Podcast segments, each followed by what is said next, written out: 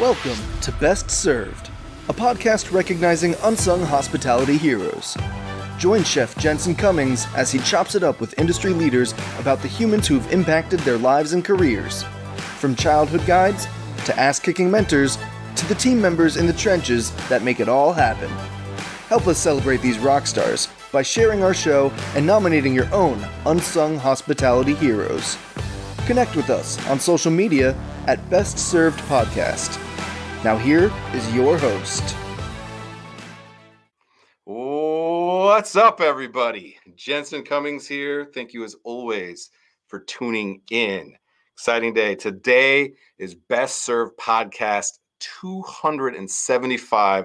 We're talking Chinese immigrants, American Dream with Look Who's Cooking. We'll be bringing in Ching Ren Hu to talk about the food truck business in Denver, Colorado, getting launched here shortly.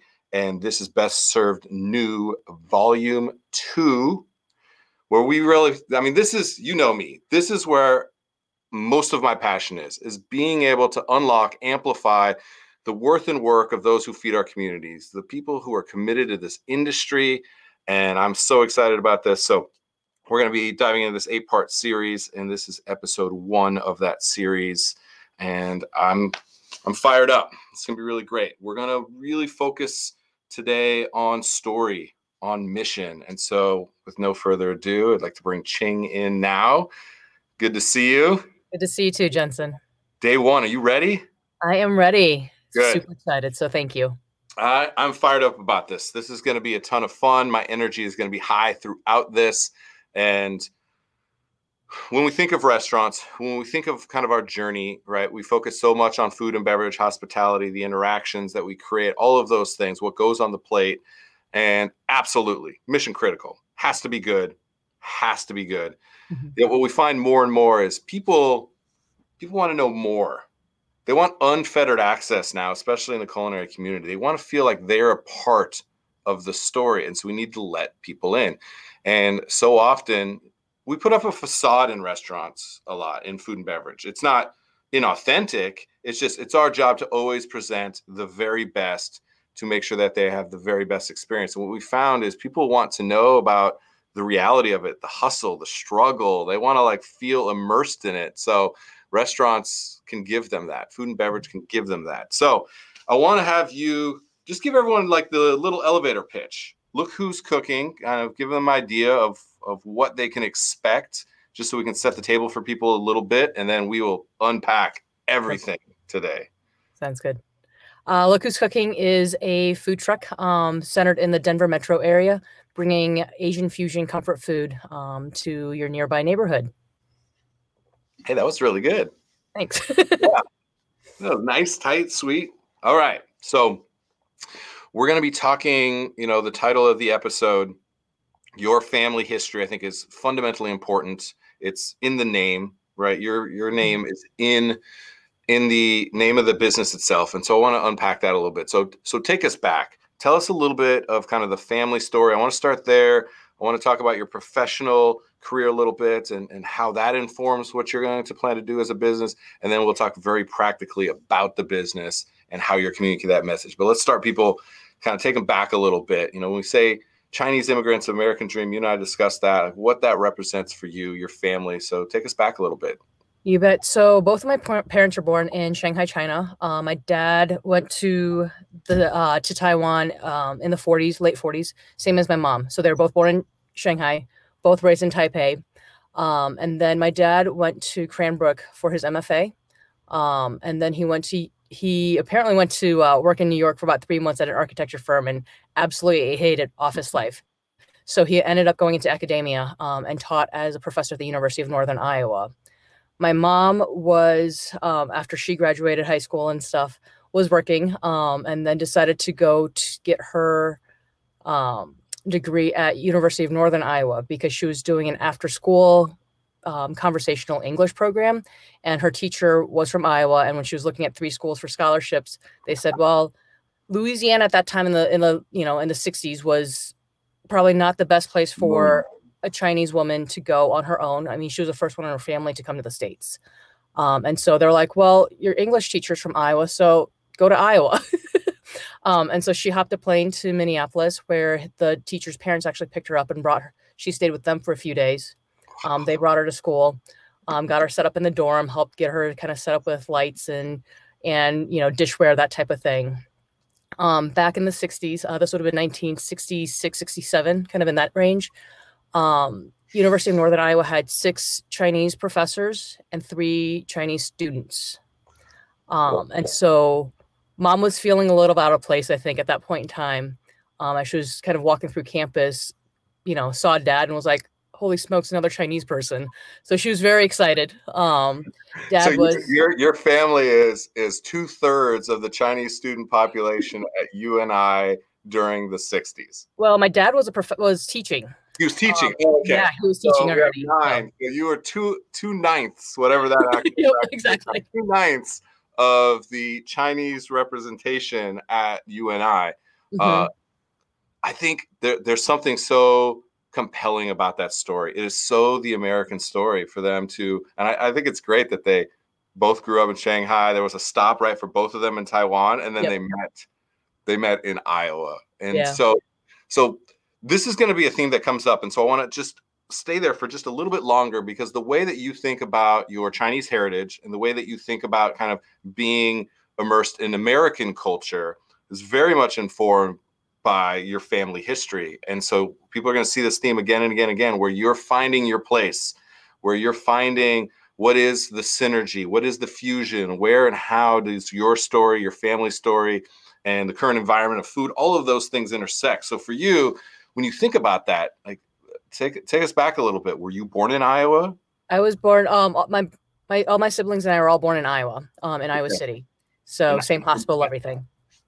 in Iowa City, which I know I know well. Uh, anybody who knows my family history, my uncles made their their bones in Ames, Iowa. That's where I first started my my career. My wife Betsy, she's a, she's a cyclone through and through. Her brother went to Iowa City, so very much connected. Had no idea. we started talking. I was like, wait a minute, we know all we know all the same places. Uh, I love hearing that. So, food culture.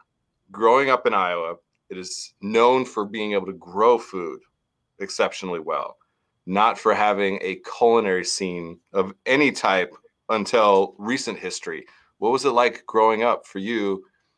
Chinese culture, trying to adopt American culture, access to ingredients, all these different things. Uh, unpack that a little bit for us.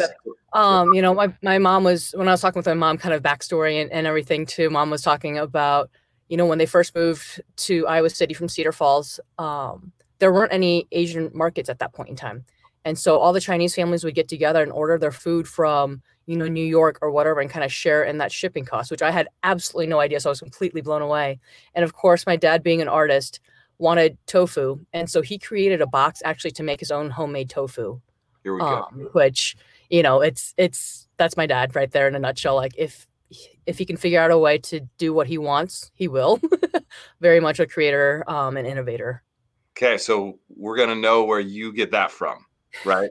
That Yeah. seems like it's gonna be very much another theme that comes up again and again is your father, and that just do it your way, no matter what it takes, hell or high water type type mentality. very stubborn Uh, oh yeah, that's. I mean, welcome to the restaurant industry. You're perfect for exactly what it takes to have any any opportunity to to thrive or even survive in this industry. So I can appreciate that quite a bit. So, when did a a love for food? Is there a dish? Is there a, is there a family get together? Is it the cookout with all the Chinese families? Like, what was that like for you? There's some food memories you have early on. um i remember you know dad being a professor would have at the end of the semester have you know the celebration of all his students that were graduating or just finished their you know year end project type of thing.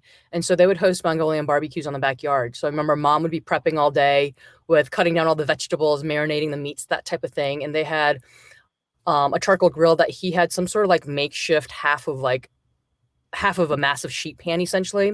So like it had rims on three sides of it and the front side didn't have a rim so he could scoop the food off once it was cooked. But people would go through with their paper plates take all the ingredients that they wanted and then dad would custom cook each each plate um, for the students so that was a lot of fun I like I like everything I'm hearing, the ingenuity of it too. Like I don't know how to cook this, so I'm just gonna make something. I I appreciate that as well. Okay, I like this. This sets a tone and understanding. Now let's move forward a little bit. Your career. When did it become a career for you? When did you get into the what I say is when did you catch the hospitality bug? When did you get into this industry? You bet. Um, so getting into food for me was probably that first step. Um, you know, growing up, both of my parents cooked, so I never needed to really learn how to cook. Um, you know, when we would go out to eat, we would go to like an Italian restaurant or a steakhouse. But other than that, like, or pizza, because pizza. Um, but otherwise, my parents would always kind of um, cook dinner, um, both equally very talented. When my dad got sick back in 99 and 2000, um, and he got put on dialysis, that's when, you know, I was going to college in Iowa. So I could help mom relieve some of that stress and help pre, you know, cook one or two meals in a week or every other week, just kind of to relieve that burden off of her because she was dad's full time um, caretaker for the next 15 years, basically. Um, so, you know, that was when I moved out to Colorado was to start my culinary journey. Um, I was a server in a restaurant while I was working a full time job um, as well, just to try to get learn the ins and outs. Um, but felt like I was hitting a, a wall in being able to get a job to be in the kitchen because I didn't have any experience, so to speak. And, you know, I was late 20s, early 30s at that point in time. So I decided to get into the industry. I needed to go to culinary school. Um, so that's what prompted my move out to Denver. Gotcha. Okay. This all, this all, this path is making sense. This path, a lot of people have this path. It, it feels very familiar to me. So for you then, thinking about turning this into your own business? Is this the first time this idea has come about? I'm guessing not. How did you kind of think about starting your own business? It seems like it's been in you since the get so this is probably not the first iteration. Give us an idea of all the things you've scribbled down on a napkin. You bet. So i mean when i came out here the goal was go to culinary school year and a half left go back to iowa and open up a brick and mortar. Um back to iowa. Because mm-hmm, that's where that's where my family is you know yeah. and so um, kind of thought of this as a little thought thought of Denver as like kind of a, a jumping stone, um, just to kind of get the experience that I needed and and then go back. Um, Ten years later, I'm still here, so that obviously didn't didn't work quite that way. Um, but I got a position to help um, start up a women's bar and lounge and help create the menu and that type of thing while I was in culinary school, which was a huge opportunity um, at that point in time because I was like, wait, what do you mean you want me to be kitchen manager? They're like, create the menu and cook the food. And I was like, that's what I came out here for. so um, got that break that I kind of needed. Um, you know, I've always wanted to have my own place, yeah. but just trying to figure out how to make that happen. Um, you know, was kind of the the hard part, I think, to try to figure that part out. The the hardest part for sure. Okay, I got it. It's it's ingrained in here. You and I are going to freestyle a little bit and move through kind of your mission, the story that you're trying to tell. You know, I think the story that we tell ourselves, we know pretty well, and we have that history. And sometimes we forget that we haven't shared all of our history with everybody we interact with. Yet it so compels all the work that we do. Again, people want to be a part of that. So we want to find ways that you can tell a meaningful and personal story, which clearly you have and have that be kind of a foundation of your brand. And so what we start with is called, you know, get clear on why you exist. Very existential, big, big question. Why do you exist? Because if you're going to do this, if you're going to be in this crazy fucking industry, you know, everybody knows, you have to, it has to be in you. It has to be why you exist. It has to be, I exist to fill in your personal journey story here. So get clear on why you exist is really important. When we started talking about this idea of kind of why you exist, clearly family is a part of that. That's why I want to start with your family history. Clearly navigating how you're going to fit in, right? Because fitting in has been something that has been a topic, a struggle, a, a, an opportunity for your family, for yourself, as as you know, multiple generations have navigated, you know, your Chinese heritage and your the American culture. So with that, we kind of went through and asked some questions, you know, and I want to just give everyone an idea. The questions are like, why do you do this work? Who is it that inspires you? When the shit hits the fan, and it always does, what is it? Who is it that's going to motivate you, right? What really emotionally moves you to do the work that you're doing? What are people going to say? How are going to people going to react to what you're offering to them. these are fundamental questions. And then we kind of distill that down and find some of the keywords, some of the threads, some of the things to pull at that are significantly compelling and motivating to you because otherwise it's just a job and we don't like jobs. We are such the that band of rebels. Like jobs are for somebody else.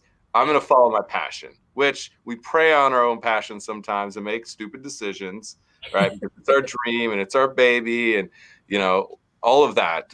That's what I want to kind of get into. So for you, let's get into kind of the practical steps of this, right? I know you have the backstory of what really motivates you, but moving forward, what is it going to be that motivates you? What's the what's the big goal? What's the big thinking? What are you hoping to have with Look Who's Cooking?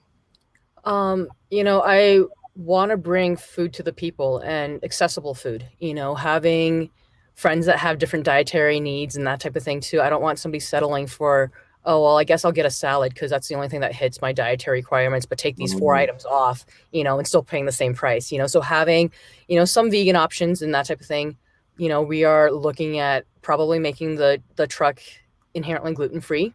Um, but still kind of playing through a couple of items. Gluten free bread is just that like hard thing right now to to figure out a good price point that that makes it um, yeah. but but brings that quality of product that I want to have on the truck too. Yeah, so gluten free. This is this is interesting for a couple of reasons. One, gluten free is not inherently Chinese, right? So mm-hmm. you're you're pushing, you're swimming upstream a little bit in that sense. Yet also, it's been a pretty big movement. You know, somebody that we're well connected with, Yumi Tran at Indochine Cuisine. That's one of one of her big points of emphasis is really being able to bring this cuisine to people in a dietary position to take care of mm-hmm. people's tummies i think she said. So i really i really like that a little bit. Uh, the food truck. Why why a food truck? Why not you know you know event venues you know catering you know restaurants. Why a food truck? Why was that the vehicle? Literally the vehicle. Why was that the vehicle for this business? Um you know, when I watched the movie Chef after my dad passed away, that was like that kind of planted that seed five years ago. Um, yeah. And so it was one thing that we always talked about, like, but every time you look at a food truck, like, it's always like, holy crap, it's so expensive. Like, you need to get a truck that isn't going to break down, plus yeah. all the equipment, all that stuff. Um, during the pandemic, um, I had an opportunity kind of presented to me when I kind of said to the universe, all right, you know what, events are really hard right now. It's it's hard to get the rejections and the cancellations and all that stuff, and and catering for people celebrating and I said, okay, I need something to make me like I, I need to figure out what it's going to take to make me happy. And literally the next day, somebody had posted they had their food truck for sale, and I was like, wait a minute. yes, you you were listening, mm-hmm. right? Like you were listening, paying attention. I I think what you said, what's going to make me happy, and this for me, this is another pillar, absolute pillar, sense of belonging is at the center of everything that we do. And if it's not, if it is not, we are vulnerable. And it's one of the ways that restaurants get themselves into trouble because we forget, right? We are built different. There's something so compelling, so motivating, and you're going to hear those words from me a lot compelling and motivating for us being in the fire, being a part of that team dynamic, mm-hmm. struggling. You know, we're we, if we don't bleed out of our eyeballs, we don't respect it. It's not always healthy, not always healthy, yet it is very much that sense of belonging.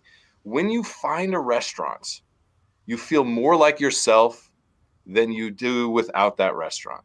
Mm-hmm. There's something about that. And so the struggles that restaurants have had of recent is because we kind of forget about that sometimes. It's easy to get caught up in the minutia of what you do and how you do it but why you get out of bed in the morning, who it is you serve, who you are as a team, these are things that are fundamental. Sense of belonging is going to come up again and again. And for you, it's like, what is that thing that's going to make me happy? And you went straight to food memories. And that's what I want to share with people because I think that's going to be important. So mm-hmm. that that sense of belonging, that happy. Let's let's go deeper into that for you. Uh, you mentioned also for you, you know, your father passing away. This movie Chef, like you're you're looking, you're searching for something and you just you were open, which a lot of people close themselves off. So I'm I'm grateful to hear that. And you see a movie, you see a post, and you say, "Fuck it, I'm in. This is what I've been looking for." Like, what was yeah. that moment, that catalyst for you? Had you been um, searching for it and it just found you? You know, I think it's you know, I, I definitely believe in all that woo woo stuff and the stars aligning it and whatnot. You know, when you open yourself up to those opportunities, you know that's going to present itself and if it's meant to be it's going to happen um you know very fair asking price and and and they worked with me on final pricing and that, and that kind of thing. Fully loaded truck that i got for um a steal of a deal. You know i took one of my friends who owns another food truck with me. The first time i went to go look at it because I, I was like i don't even know what i'm looking at. Like i don't know what to look for. I don't know if it's a good deal or not. And he went with me and he's like he's like, this is the one. He's like, if you're, if he's like, if you don't buy it, I'm gonna buy it. so, um, like but that. when you cr- when you climbed into that, did it? Let's let's go with chef, right? It was a raggedy ass truck in that movie, mm-hmm. and yet still you could see that glint in his eyes, where it's like this. There's something there. Did you feel that when you walked in? You're like, this is home this is where I'm going to create my path. This was where I'm going to feed my community, where I'm going to build a business, all of that. Did you feel that sense of belonging the moment you stepped in it? Yeah, definitely. Um, you know, thankfully he t- took very good care of the truck. So it wasn't climbing into something that had stuff molding in, in the coolers and, and whatnot. Um, but he did, you know, you could tell that that truck was his baby. Um, and he took great care of it the, the couple of years that he ran it. So. Yeah, I like that. Get in there. Just, there's like, there's energy. It's palpable. Mm-hmm. When you get into a kitchen, you feel it. Like it, ah, you feel like it. it does. It really feels. It really feels like home. Now there'll be other times when we talk about how you need to have a work life balance, and we are so bad at that in restaurants. So bad because it does feel like home because there is that sense of belonging, and we like we yearn for that. You know, because mm-hmm. a lot of we didn't quite fit in. You know, we didn't always quite fit in. It was like when you find restaurants, like this is where I'm supposed to be. And so you yearn for that. And so there's a little struggle with that balance because we're going to talk about the two week vacation. You're going to have to take a two week vacation and not have to worry about your business once. That is the measure of success that we're hoping for. So, all right. These uh, last 10 minutes or so, I want to wrap. I want to go back and forth a little bit. Mission story. This is the evolution of the mission statement for us, the mission story, right? And we had you kind of list out some keywords, which I loved. You, you stuck with all C's, C words. I appreciate the alliterations that you focused on with comfort, community, compassion, and you kind of built this. And so you great start, right? This is very personal to you. Look who's cooking delivers comfort to communities by cooking up compassion. So really good start. A lot of times I don't even have this to work with. So I really appreciate this. Now, this is important because you said things that are in you. Your personality needs to come out of this now. This is going to be one of our big focus points throughout all of this is if I can copy and paste another brand's name in there, JoJo's Chicken Shack cooks delivers comfort to communities by cooking up compassion, then it can be somebody else's story and we want this to mm-hmm. only be your story somebody else could do that and we want to really think about that so delivers comfort. What does that mean to you? When you think about delivers comfort, why is delivering comfort quintessential for you? What does that represent? I think that's that cozy comfort sense of belonging. Um, that it's it's a safe space for people to come get food. I think is is kind of like one way that I like to think about it. So, you know, when when I used to have potlucks and stuff with friends, I had one friend that was vegan, and she'd always had to bring her own stuff because like other people didn't really navigate around that. So like my goal was when we had those parties, I was always creating something that was vegan but accessible to everybody as well. So people would be like, "Hey, I want to try that," you know. Yes, that. Okay. We're going to pull at that. You are personalizing that. Comfort for you is not an abstract notion of mm, comfort food. It makes me feel a certain way. You are individualizing it. I want to I want to go there. I want you to think about the person, the people that you say, that person now, every time they have my food, feels like they have a sense of belonging, like they're a part of our community because they don't have to bring their own food, because they don't have to feel other, because they are included in the in the party, right? And that's what we're mm-hmm. trying to do. So delivers comfort. We're going to pull at that. That's where your mission starts. You are delivering comfort yet you are doing that on an individual basis. So I want you to think about that. And just for everybody tuning in, you know, I want you to hold us accountable and Ching accountable through this process. So we're going to work through this. We're going to think. We're going to pull at these different threads. And then next week, the first thing we're going to do is say, pop up that mission story and say, where are we at now? and keep evolving that because this is an evolving process. We're not going to, you know, hit it out of the park on the first try. It's going to evolve. And as you get more comfortable in your business, you get more challenged in your business, you get more history behind your business, you get to interact with more people, always coming back to that. That is absolutely okay. As long as the sentiment stays grounded, who you mm-hmm. are doesn't shift, the words shift so that the message gets out there with more clarity. So I appreciate that. So, okay, delivers comfort, personal. There's a human on the other side of that equation. So even for you, I think terms like delivering you a personal something, like there's something personal about it. Look who's cooking is delivering you the experience to have you feel like you're a part of our community. That night needs to be the sentiment there. So, to communities by cooking up compassion. When you think of community, let's go there a little bit. How do you define that? Community is such a big word. We use it all the time. It's a catch all term. It can mean nothing or it can mean everything. So, mm-hmm. community, what does that mean to you? Community for me are it's the people that I surround myself with. Um, so on any given day, it could be a slightly different community, but it's kind of that home base. Um, you know, in in conceptualizing what the business name was even going to be called. You know, I've got the Little Birds Nest LLC, trying to figure out how if we're going to be like the Little Birds Food Truck. We're like, mm, that doesn't quite work, and like playing through the different name reiterations, and then.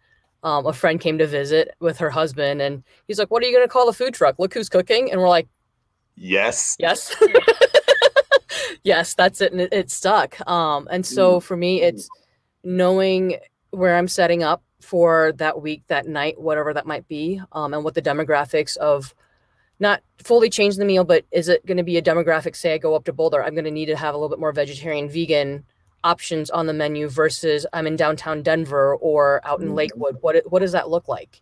Um, you know, we've talked about having a pay it forward mentality, um, where at the end of the week, utilizing those ingredients that aren't utilized before they go bad to be able to help create meals for underserved populations um, or those that are needing food. But also, you know, we've I recently started playing around with the the uh, like wooden nickel. So if somebody wants to buy a meal for somebody, they can give that nickel to someone. They're coming up and redeeming it, so there's still a sense of they're purchasing it or they're buying it, so they're not any lesser of taking a handout, if you will, yep. um, but making them feel human. Because I feel like, especially with the pandemic and everything, um, people have hit on hard times, and you shouldn't feel like any lesser of person because you might not be able to pay for a full meal. You should still be able to get nourished. Yeah. So there's there's there's an undercurrent that's that's happening here for you. Inclusion mm-hmm. is absolutely at the at the, the epicenter of what you're trying to create here. That needs to be the depth of expression that you need to have in that needs to be so personal and I think you're already thinking about it correctly. You're thinking about any community that you go into, you're going to take the time and put in the work to think about them and how you can deliver for them, mm-hmm. not how you can get them to buy what you're selling. And that relationship is going to be very, very important for you, which is great because episode two, we get into customer archetypes and really understanding the why of why they what problem are you solving for them? You are a mm-hmm. problem solver. So let's let's go at the problem a little bit and your food is just the proof that you are delivering on your promise to create a sense of inclusion that sense of belonging.